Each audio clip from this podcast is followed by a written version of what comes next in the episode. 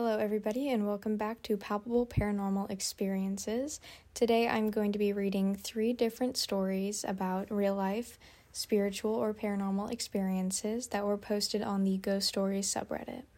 Welcome to Palpable Paranormal Experiences, a show centered around telling the common man's ghost stories. So the first story that we are going to read is titled Dispelling Negative Energy and was posted by the user Lonely Male 3287. They say, I think about this night a lot. I've experienced some pretty weird paranormal things over the course of my life so far, but this one night in particular will always be what made me a 110% believer if I wasn't already. It was about two years ago when me and my husband had a roommate living with us. We've all been on the spiritual journey of the magical side of things, but the roommate was a little more in depth than even we were at the time. Well, long story short, he wanted to do a ritual to get rid of some negative energy in his life. We, of course, were with him to lend him some of our own energy and get rid of some of our own negative energies. Once we were done, mind you, this is at night. It's dark outside. Besides the bonfire and back porch light on, our roommate started tracking and following something on the edge of our woodlines. We do live in Tennessee, all up in the Appalachian, and where we live has a lot of bent over trees that didn't just happen naturally. If any of y'all know anything about Native American culture, then you know about bent trees. So, we believe our property sits right in the middle of a spiritual pathway. Things are always crossing through our property. Nothing bad, usually just curious. But, anyways, while our roommate is following this entity along the tree line, me and my husband are trying to see what he's seeing, but walking slowly behind him. The roommate finally gets up the back porch, and our property starts going uphill behind the house. So we've got a retaining wall that's a good four foot difference from the main ground and just keeps going up. I'm right behind my roommate at this point, and he's pointing at this thing, saying, It's right there. Come here where I'm standing. And I do. And when I tell you, when my eyes finally laid on this tall, faceless, very dark gray matter, humanoid looking being, yeah, I believed every bit of the afterlife, alien life, folklore shit I have ever heard and or seen and just shrugged it off. I watched this being literally turn left and keep walking down our tree line. We followed and kept our eyes on it the whole time. There was a moment when we all three of us were facing it again, and I had a moment of fear. The thing actually began to walk towards us, and at that moment, our roommate yelled at it to leave and that it is not welcome to be with us anymore. We turned around and quickly went inside. I truly believe it was our negative energies that we had dispelled that manifested into a being of its own. It never felt harmful, but sad and lonely. I'll never forget that experience, honestly. I have plenty of other experiences with said roommate. I truly believe he has something attached to him, but that's the one that will forever stick with me. I'll never forget locking eyes with the thing, even though it didn't really have eyes, just a gray face. There is an interesting comment under this post that was posted by Lily Dragonfly, and she says, It really reminds me of the shadow beings I've encountered. They seem to manifest around negative emotions and to be very drawn to them. Sad and lonely doesn't surprise me. So I looked further into this about entities being drawn to negative emotions, and I found an article that was written by David George, and he says that some negative entities stick to a person due to frequency compatibility and a person's personal vibration and attitude at the time, and some may also come into the body due to spiritual or psychic interaction in dreams, meditation, psychic states, or any number of out of body spiritual experience whilst traversing the astral plane or wonder in spirit. So, what that means, and he goes on to further explain it, is um, if someone has a lot of negative energy or negative thoughts, things like that, they can attract a negative entity that feeds off of the same negativity as they are feeling and it can attach to them. So, this could mean that the roommate in the story that was dispelling these negative energies that they said that they believed the entity to be a manifestation of could have had one of these entities attached to him, and that was the extra negativity that he was feeling. And he actually physically dispelled this entity, and they were able to see it. Another interesting thing that I noticed in this article written by David George is he says that some entities can even be self created by an individual due to various unhealthy, sinister, or evil actions, behaviors, attitudes, or intentions. So I think that that's an interesting notion that we ourselves could create um, an entity out of our own negativity.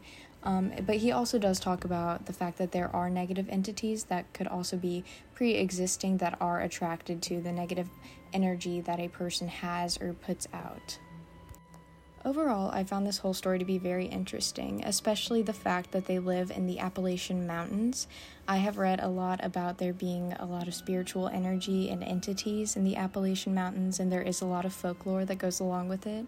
I especially found the part where they talked about how they had a lot of bent trees on their property and that it wasn't something that occurred naturally and it, they think that their property could have been a sort of spiritual pathway. So I found all of it to be very interesting, and I liked getting to read into it. So, this next story that I'm going to read is titled Nana Came to Visit, and it was posted by the user AnyAd1200. They say, This encounter happened a little over a decade ago, but haunts me to this day. It was Thursday, July 11th, 2013. I was six years old and I was very into art at that age and decided to stay inside on that hot day and color. I was sitting in my room and just coloring away while my mom and oldest brother were in the kitchen making some snacks for the driveway party we were having that evening. As I was coloring in my favorite SpongeBob coloring book, I got too hot and opened up my bedroom window for some fresh air. About 10 minutes later, my brother came upstairs to hang out with me for a bit before he left to go see some friends. In the midst of talking about plans for the day, a gust of wind blew through my room and the smell of a very sweet and floral perfume came through. I didn't think much of it until my brother went running outside looking for my dad while screaming, Dad, Nana's here. I can smell her perfume. I'd never met my Nana because she passed before I was born. My brother, however, was eight years old when she had passed and had the chance to meet her. We have a 15 year age gap. My dad didn't believe him until another gust of wind hit the house again and he smelt it. My dad started bawling, and that's when I came outside and asked. When I got the explanation, I understood why he was upset, and my brother panicked. Years later, I smelt the same perfume of hers while cleaning my house and instantly knew Nana is always here. So I guess there is sometimes a sweet ending to a story. So I was able to find an article all about signs that a deceased loved one is visiting you from the afterlife, and it was posted on a blog called Earth Monk. One of the top ways that they say that you can tell that the spirit of a loved one is visiting you is through fragrance and aromas. They say that since scent is a powerful trigger of memories, this is one of the most common ways in which our loved ones in the afterlife can let us know that they are there.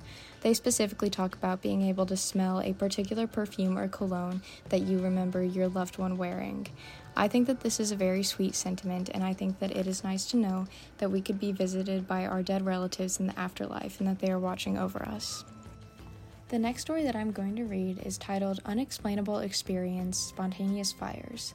This was posted by the user Worry Dealer 616. They say, Five or six years ago, I had a really strange encounter as a teen that I have never been able to explain or make sense of.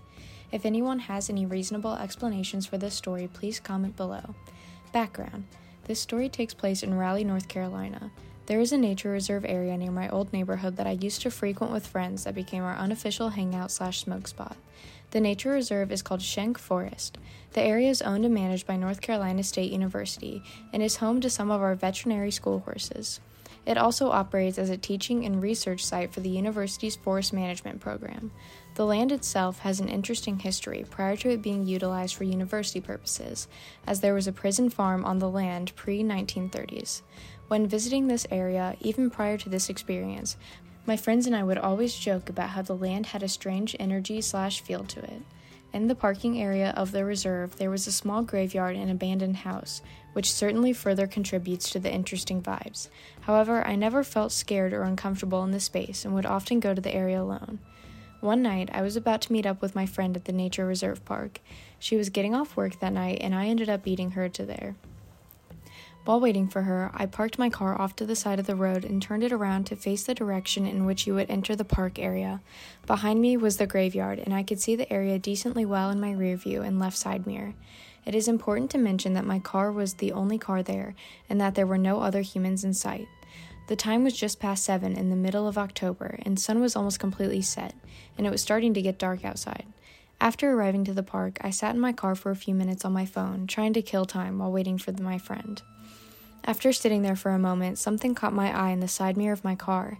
In the graveyard area behind my vehicle, there was a small fire that had started on the ground.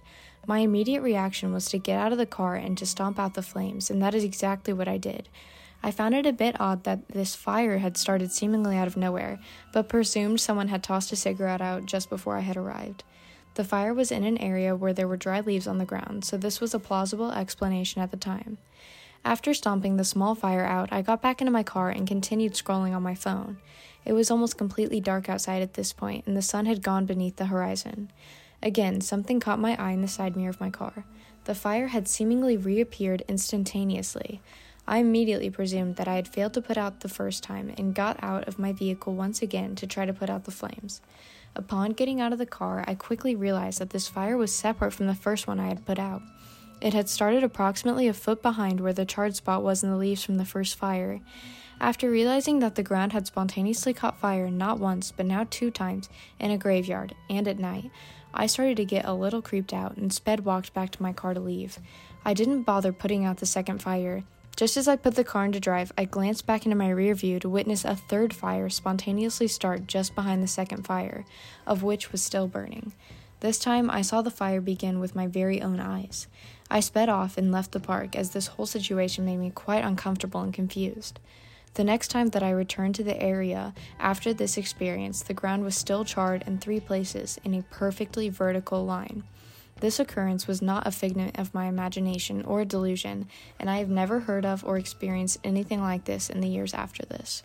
Ever since I had this experience, I have been trying to come up with a reasonable explanation for how this could happen, but I have been entirely unable to do so.